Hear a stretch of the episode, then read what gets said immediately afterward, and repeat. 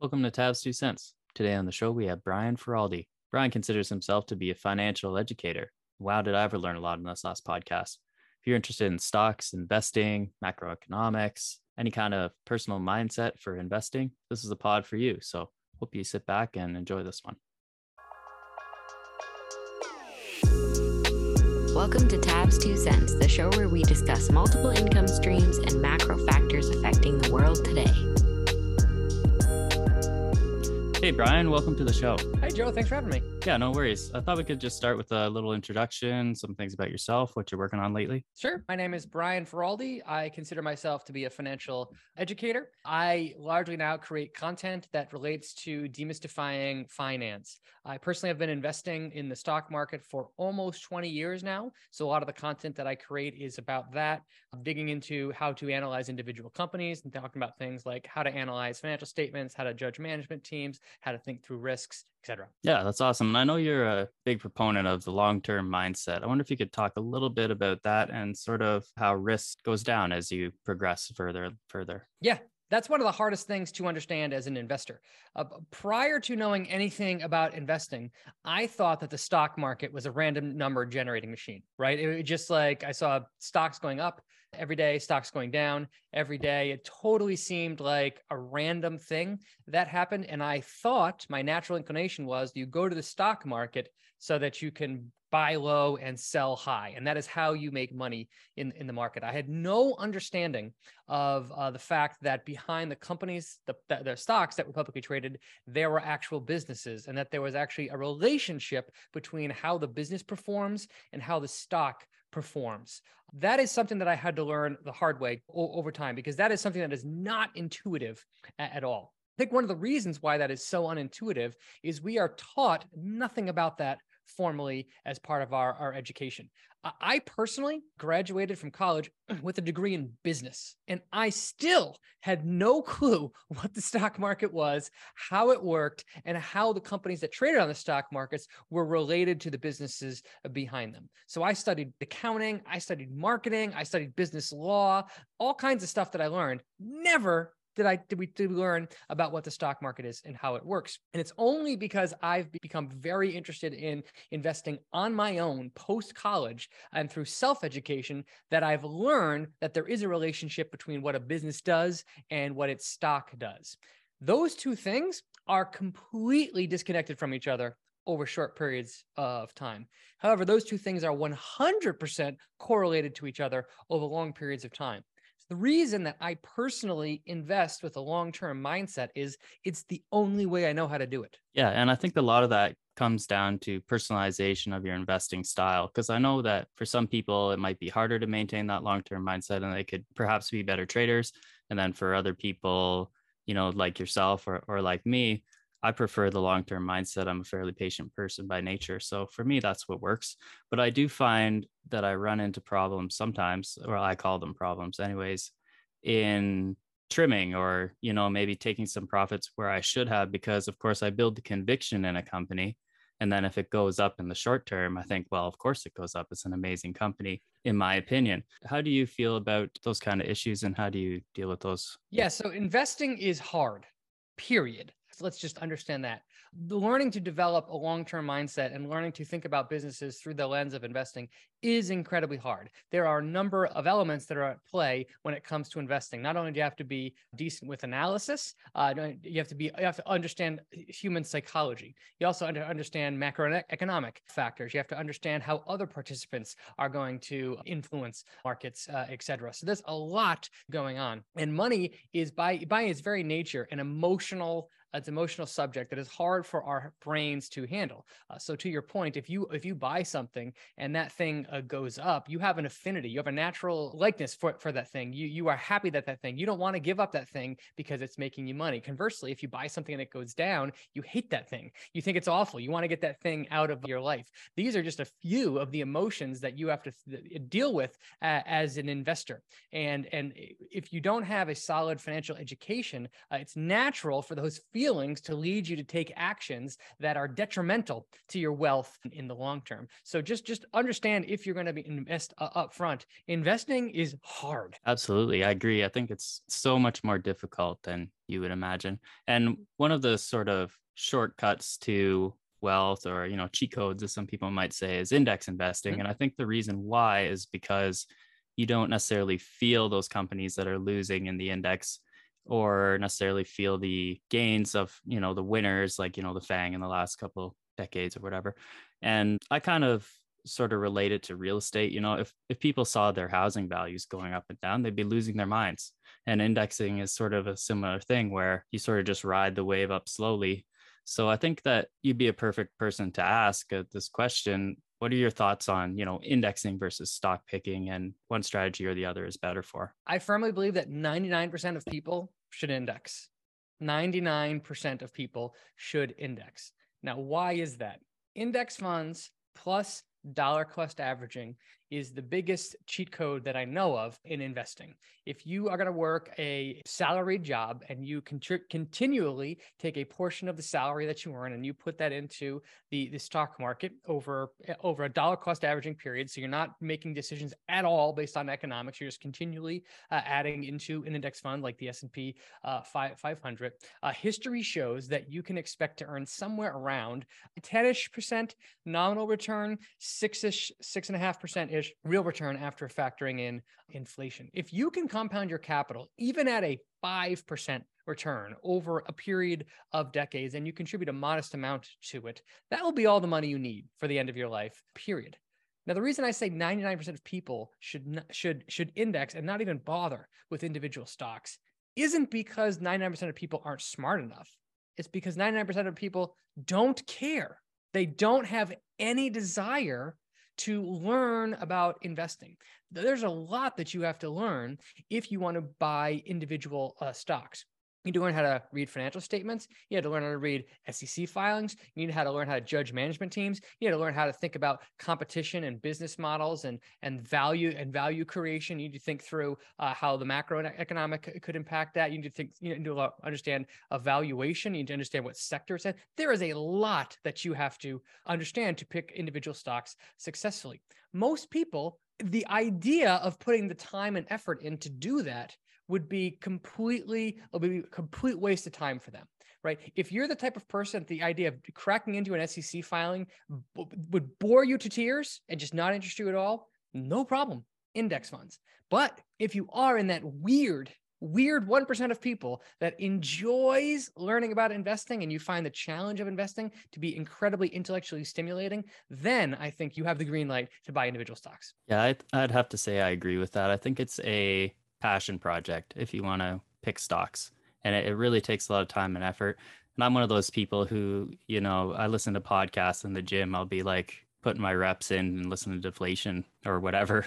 So I definitely think that I'm in that 1% weird mm-hmm. area that I just can't turn it off. But what I find with that is I find myself kind of more of a generalist. I sort of, even if you look at my podcast, I'm all over the place talking about energy, talking about you know dividend stocks i'm talking about this that.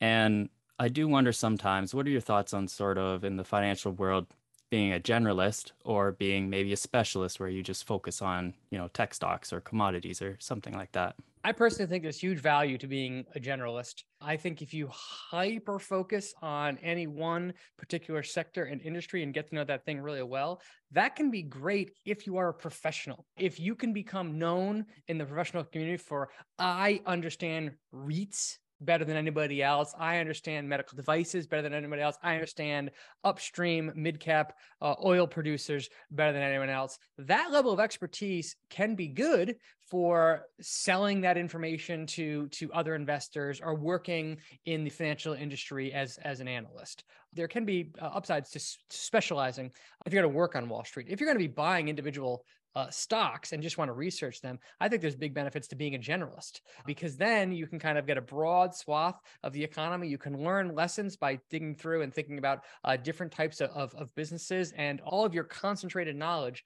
Uh, you, you don't want all of your capital in one concentrated sector because there's a variety of reasons that that sector could underperform for long periods of time. And if that's the only thing you know, uh, you're going to have a crazy uh, variance uh, with what your performance is. And the only thing that's going to matter is the performance of that particular uh, sector. So I personally think that uh, individual investors should focus on being generalists, not being on hyper specific. That's really interesting. I really thought you might go the other way with that. So it's kind of nice to hear that you're sort of in my boat. You think that a general knowledge is sort of helpful because you can sort of see other things coming from different sectors, perhaps when you're looking at individual stocks. And one thing that comes with that is, you know, portfolio management, the way that you build your portfolio. I had Jordan Syatt on, he's a nutrition guy. It's it's actually really interesting when you see fat loss charts. They kind of go down like this, very similar to stocks. It's you have to maintain that long-term mindset. And one thing he said was the dose determines the poison, which means that you can have little cheat days and it's not really going to affect your nutrition too bad as long as you eat small amounts. And I think when I pick stocks, you know, maybe you put a little bit into something super speculative. And then for the most part, the base of your portfolio is safer. But how would you suggest that somebody build their portfolio? Very similar to what you just just said. Personally, I, I don't mind speculating uh, with with with a small portion of, of my portfolio. Uh, I've done so. Uh, I enjoy doing so. I just invest going in knowing that the odds are going to be very heavily stacked against me. And I know that I'm going to be wrong a whole lot. However, if speculating does put the next Tesla into my portfolio or does put the next Amazon uh, into my portfolio, the entire process will be worthwhile if you invest in one of those future mega blue cap winners very very early early, early on. And plus if that if that keeps you mentally stimulated with investing I, I, think that i think there's reason to do so. What i don't think you should do is put a hundred percent of your portfolio or any meaningful amount of your net worth into highly speculative stocks. Uh, case in point that was the i'm going to put this in air quotes that was the right strategy in 2020 if you look at what happened in 2020, when a whole bunch of people were just getting into the market for, for the first time, the the the stocks that went up the most were the ones that were the most speculative. The stronger, the more found, foundational the business, the less it went up. And the weaker, the more speculative, the higher the revenue growth, the faster it went up. And, and that kind of instant feedback taught a whole bunch of investors okay, just maximize your portfolio around revenue growth. End of story. The only thing that matters is revenue growth. And that is a that is the wrong lesson uh, to learn from a period like uh, 2020. What we've seen over the last year, 18 months, really, has been the exact opposite of that. Right? Uh, revenue growth in 2020 was the cure-all. Now revenue growth is seen as well. Revenue growth doesn't matter. It's free cash flow. Are you actually producing profits? What, what are the unit economics? All the other things that should matter within investing are coming back into light. So that is a lesson that people I think have learned the, the hard way. I personally learned that lesson of the hard way. So what I do is I put the bulk of my net worth into the highest quality companies that that, that I can find, and by high quality I mean uh, a range of things. So they are financially extremely strong. Uh, they have a wide and enduring moat. They have a secular growth trends, so they're continuing to grow even now during periods of financial stress. They are relatively low risk and they are moderately valued compared to their growth potential. Basically, they're companies that you can anchor a portfolio around. And in many cases, they're the same, they're the same companies that the indexes themselves are anchored around. Um, so that makes up the core of my portfolio. And then from there, it does get riskier. But as the risk builds, the position size that I keep uh, shrinks. Uh, over time. And the way that I moderate r- risk now uh, is primarily with two things. First, and most importantly, I keep my personal financial life extremely conservative, extremely uh, c- conservative. By having extremely conservative personal finances, which I define as uh, multi-month emergency fund, multiple sources of income, a high savings rate, and zero debt. Um, that's my that's my personal financial situation. That enables me to withstand financially huge amounts of volatility in my investment portfolio. And because I can withstand huge amounts of volatility in my investment portfolio, I can do things like put 100% of my capital into the stock market. I don't need bonds to buffer the the volatility uh, because I want my capital in the in the asset class that I believe is going to generate the most the highest returns over the longest uh, uh, periods uh, of time. So that's one thing I do is keep my personal finances extremely conservative. The second thing I do is I ease into stocks slowly in small chunks. If I come across a company that really excites me, then I'm like very interested in, I think could have a bright future ahead. I don't put 5% of my portfolio into that stock on day one. I keep my initial purchases small. Uh, the reason for doing so is when I make my first purchase, that's when I know the least about the company. I'm still researching it. It's past whatever filter, my, my filter up front, but I'm still getting to know the company. Moreover, when you're buying a stock, what you're actually buying the way that you make money on that stock is the future execution of the business. You're making a bet that this business is going to execute in the future, which is an unknowable thing, at a rate that would provide me with a, a strong return. That is an unknown. Now, you can look back at the history of that company and make projections about what's going to happen in the future. But either way, you're taking a risk about what's actually going to happen in, in, the future in that company.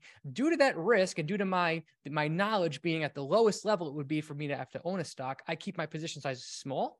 And then I follow that company over a period of months, quarters, and years. And as my knowledge and confidence in that business grows because of the business continuing to uh, execute so does my investment into the in, into the business. There's no need to go all in on a company uh, on, on day one. I've done that before and i've been burned far more times than that's paid off. Absolutely i agree. I think that you're not going to know a company any better than when you have money invested in it.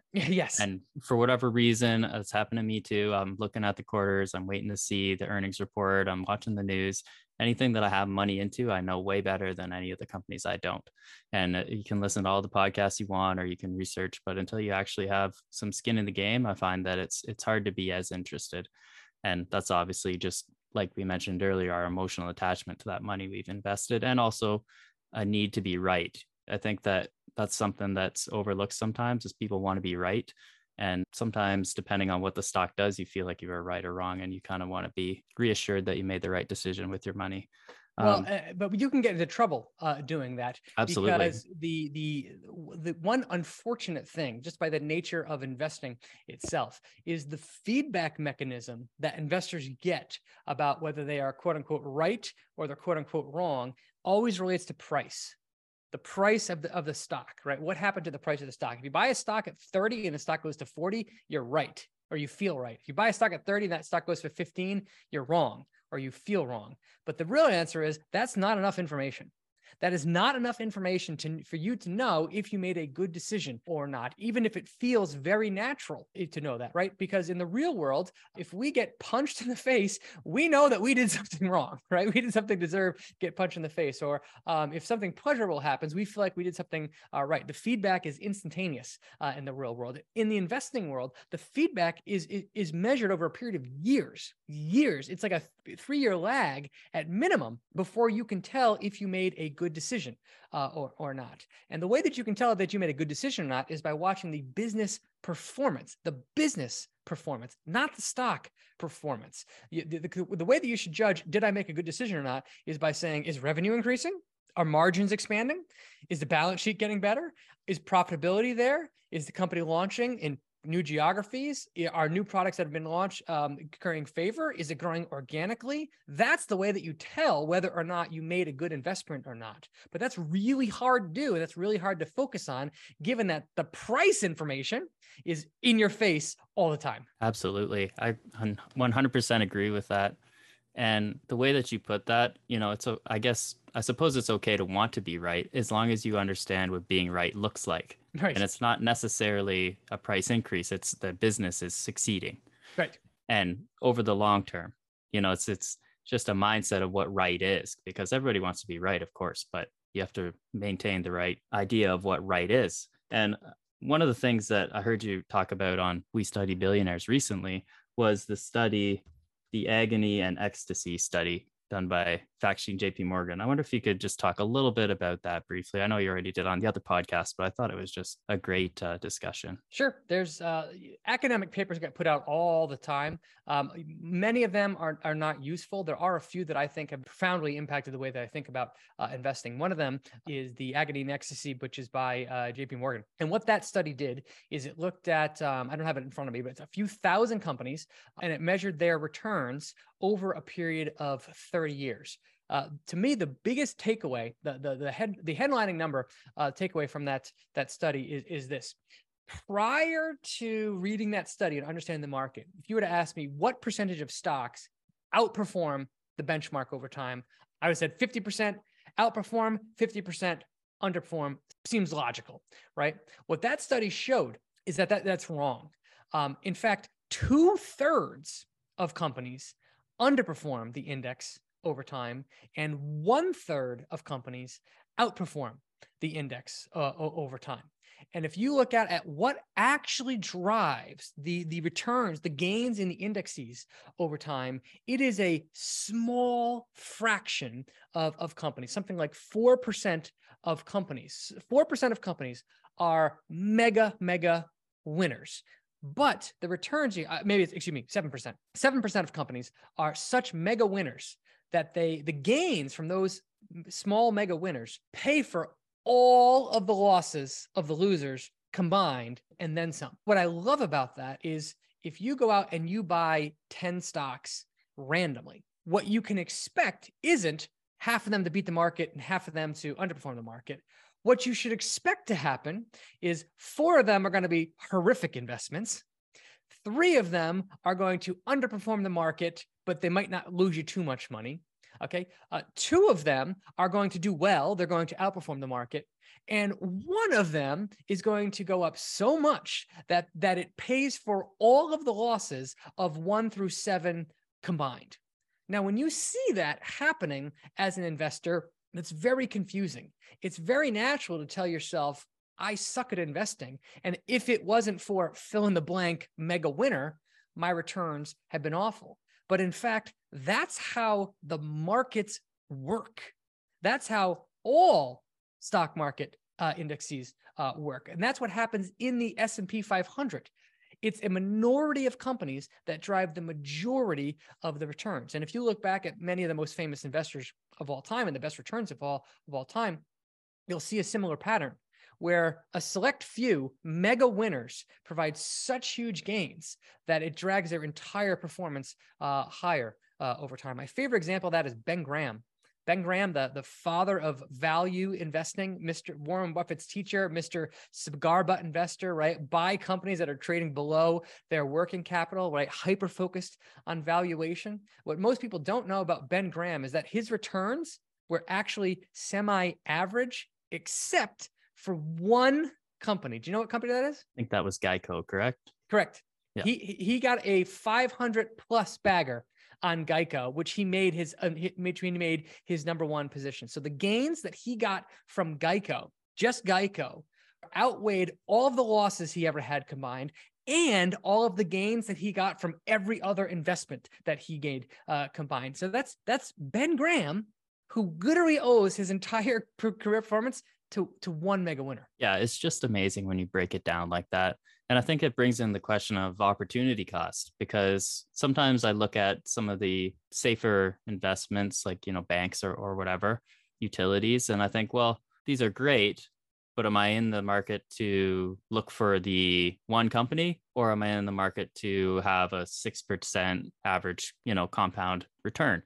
and it, sometimes i struggle with that and i think probably the best way is just to diversify but then recently i was looking into some of charlie munger's ideas and he he goes with the three stock portfolio so he picks three really good companies and he thinks that that's sufficient so you know there's just so many different ways to go into the market and to attempt to build wealth. I just wonder what your thoughts are on the three stock portfolio and whether you think that's enough diversification. On that front, I say to each his own. You, you invest 100 different investors about what's the appropriate amount of diversification, you're going to get 100 different answers. Some will say a, a, handful, five. How can you get to know five companies better that, than that? And it makes no sense to have more your capital in any in any more companies. Just make sure they're five great companies. Other people like like uh, Peter Lynch own thousands of companies uh, over their their their career, and they are very comfortable uh, with buying everything that, that that comes across their plate, so long as it meets some uh, criteria uh, bar. There are pluses and minuses to both strategies, right? And I, I I think it's more about finding a strategy that works best for you. Personally, I wouldn't be able to sleep at night if my entire net worth was in three companies, even if those companies were Amazon, uh, Berkshire, and MasterCard, I still would have trouble sleeping at night given the, the risk involved with individual stock selection risk. Other people are extremely comfortable uh, with that much risk. So it really is dependent on the, the investor uh, themselves. You mentioned I go back and forth about should I invest in dividends or utilities or, or those kind of things. I've thought that same thing too. Uh, however, my logic for focusing on high quality growth stocks primarily is the only reason to invest in something that's that's not the index fund is you want something that the index fund can't provide, right? So a, a lot of people, such as myself, think, well, I want to outperform the index. The index provides this return. I want to outperform uh, the, the, index. And the way that you outperform the index is by looking for those mega winners of tomorrow. Conversely, some people say, well, the index pays 2% dividend yield. I want 3% dividend yield. So I'm going to focus on, on dividend stocks. Oftentimes, if you went, if you go that route, you're often purposely underperforming the index on a price gain uh, in exchange for the higher dividend yield upfront. You're exchanging upside potential for lower risk and more income uh, today. That's fine if that's what you want to do. But to me, if I'm going to go through the effort of identifying and finding individual stocks, the way I want to be compensated for that effort is in higher than average returns. And if I was interested in dividends or value or whatever it was, I wouldn't bother with that. I would just put the money into the index fund. Yeah, I think that's a good way to look at it. And I know one of the themes that you've written about is that you have to invest to build wealth. And, and I think that can come in different forms. It doesn't necessarily have to be the stock market. You know, it could mm-hmm. be real estate, it could be a, your own business, but it, it takes a different personality for each type of investment that you decide to use. And one of the things also that I've noticed is that you've said humans are born to be bad at investing, which I think is probably true you know, we talk about our emotions, we talk about how to deal with this kind of thing. I wonder if you just had, you know, maybe some tips for people who are currently struggling. I know we're in a bear market right now. So, you know, some people who are maybe struggling with some doubt about their investments moving forward. Well, understand again that two things. One, investing is hard, really hard. Two, you were absolutely born to be a bad investor. Now, what do I mean by that? Everything about our biology and our psychology today is perfectly designed to keep us alive 10,000 years ago. 10,000 years ago, the way that you stayed alive, you were born into a tribe of a few hundred people at most. And every emotional reaction, every thought that you have, all the fear and the greed that you have is about surviving in that kind of environment. The way that you survive in that kind of environment is you go with the group. Whatever the group is doing, whatever you're seeing your friends and family do, that's what you do because that's where safety uh, is. If you see your friends and family getting excited about something, you get excited about that thing. If you see your friends and family scared about something, biologically, you get scared about that thing. So everything that makes us so well adapted to surviving in that environment 10,000 years ago also makes us perfectly horrendously to be adapted for investing in the markets the natural thing that everybody wants to do investing in the markets is to pile in when returns look effortless. Some people will only invest in the market after they've heard from their neighbor or from their grandson or from whoever that making money in the market is easy. You buy something and it has gone up, and they show you look how much money they made in the market. And that convinces people to, to come in. So people naturally want to buy. It feels best to buy at the top. Conversely, when does it feel the worst to invest? Right now, when only thing you see is negative headlines, when the returns from the market have been red, when everybody on social media is talking negatively about the market and they're highlighting the Fed or inflation or bad things, and the recent history of the market is red. You, you can track this very clearly, especially if you're active on social media like Twitter. In 2020, Twitter was a buzz talking about investing and individual stocks and Cathie Wood. And those were the tweets that were getting the most play and, and going out there. And there are hundreds of people contributing to that conversation. 90% of those people are gone.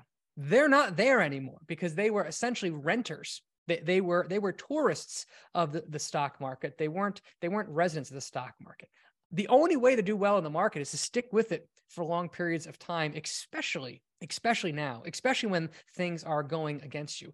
And human nature is programmed, has programmed you to want to do the exact opposite uh, of that. So if it feels like you're getting down on yourself, if you feel like you're scared, if you feel like everything you do is wrong, uh, that's because you are biologically programmed to be bad at investing, just like everybody is. Absolutely. And everybody feels it. Some people feel it a little bit more than others, and some mm-hmm. people feel it a little bit less but everybody feels it and there's no shame in feeling a little bit of fear in a bear market. One thing i wanted to say i got I have a two part question for you. First of all congratulations on having zero debt because that is really difficult to do and i think that you're probably in the 0.1% of people in the world that have zero debt. So congrats on that. And I think with that, it makes it easier to deal with these macro headwinds coming in of inflation and all of this stuff because people with mortgages like myself find it kind of challenging to say, well, I need to invest, but I don't know where these rates are going to be in so many years upon renewal. So I guess one question I have, given what you and I both know about compound interest and the way that the market can grow, do you think that people should prioritize, you know, paying down debt and try to get to zero like you so they can establish that stronger mindset in the market? Or do you think that they should still be investing and getting compounding those returns in the index fund? I believe that the order that you think about your, your money is actually very important. Funny you're saying this. We uh, actually literally launched a course this week that teaches people the order that I like to think about, and you can check that out on my newsletter. Uh, however, to, to, offer some some mindset about that, not all debt is created equally. Debt is different depending on what type of debt uh, you have. Uh, credit card debt and mortgage debt are both debt, but they're not the same types of debt. When, when you have some types of debt, such as credit card debt, you you should be acting as if you are in a financial emergency because you are. If if compound interest is working against you from consumer debt, you, you should treat that as an emergency because it is literally a financial uh, emergency. So, what I would say to those people is don't invest, prioritize getting your personal finances in order. Also, you have to think through things like do you have access to tax advantage accounts through your employer? In the United States, uh, many companies, many many uh, employers offer these things called 401ks, and a 401k is a tax advantage way to save. And one way they sweeten the pot to convince you to do so is by giving you a free extra contribution if you decide to participate in these plans. That is free money literally free money that you can get invested. And that is absolutely where you should be putting capital that you have before you pick individual stocks or do anything outside of that. So, my preference is for people to get their financial life in order completely um, and knock down those basic blocking and tackling things before they start investing. I don't think you have to pay off your mortgage before you start investing in the stock market on your own, but there's a whole bunch of things you need to do before you pay off your mortgage, before I think that you should even consider putting extra money into the markets. Yeah, I think that the prioritization of debt is key. I'll have to look into that newsletter of yours because I think that would be a really interesting read. And I'll link it out in this show too for anybody else who's interested. And so the second part of that question is I know you're a big technology guy. I wanted to just ask you from a macro perspective. I don't know if you dip into these waters too much, but where do you think we're going to go with inflation, deflation? Are you in the, you know, Peter Schiff camp that inflation's here to stay, it's never going away? Or are you in the Cathie Wood camp that innovation and technology is going to push into deflation? First off, I know about myself that my own personal history with making macro calls is awful, terrible and you should not listen or put any stock in anything that I would about to say, nor do I put any stock into uh, things that a lot of other people uh, say. One reason that I do that is my experience investing in 2008. The end of 2008, we had massive government spending to rescue all of these banks. Unemployment was skyrocketing. Trillions of dollars had been printed, and the drumbeat from so many macro thinkers was it was going to be a double dip recession and stagflation and inflation was about to get out of control. That was such a logical, logical argument based on everything that just happened in 2008. And what happened next? 10 years of the lowest inflation rate on record, on record. That experience showed me how you can take macro data and make a very convincing argument for it to say anything you want which is why we have people like you pointed out, Cathie Wood on one side saying inflation is going to rapidly heading towards zero, and Peter Schiff or whoever said on this side saying inflation is here to stay. What's going to happen? I don't know. And that is always the case where I don't know because I also can't predict things like COVID and I can't predict things like the war in Ukraine. And the, the, the macroeconomic landscape is akin to voodoo. Like trying to understand that is like trying to understand magic, essentially. However, if I had to place a, a guess, I would guess I would be in the inflation is going to be more mild than the the doomsayers are saying, but I think it's going to be bigger than a lot of the people that are saying it's going to be zero. Yeah, so I think we're going to see, I think it's going to eventually trend out towards a more moderate level of inflation. Let's just say two, 3% uh, long term. And I do think rates will eventually come back down.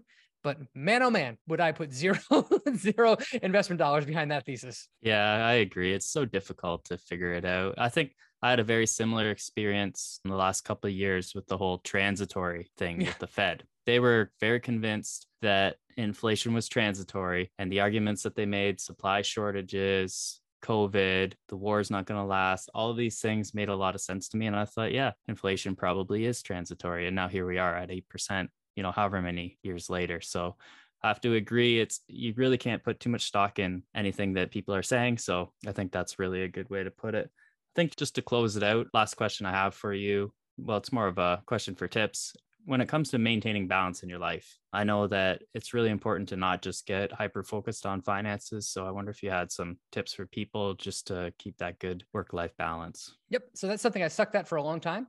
I love and have been obsessed with the stock market for a period of, of years but uh, I think of, and I, I love the concept of money and investing. Like I could talk about that all day. I just like love everything about that. Uh, important thing for that I try and remind myself is the point of money is not to maximize a number in a database. The point of money is so that it enables us to live exactly the life that we want.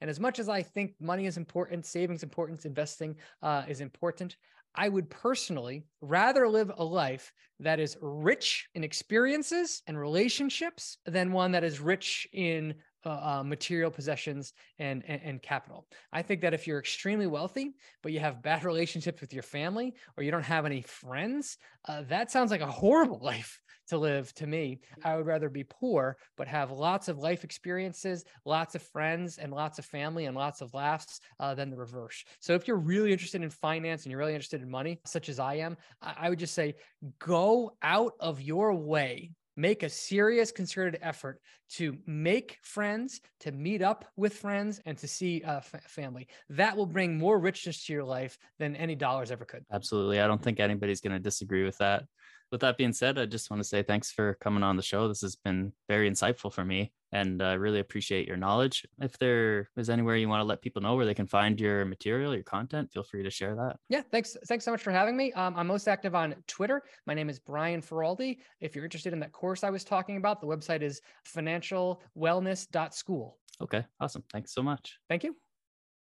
Joe is not a financial advisor and may have interest in the stocks discussed on the show, so do not take any information included within this podcast as a recommendation or formal advice. Thank you.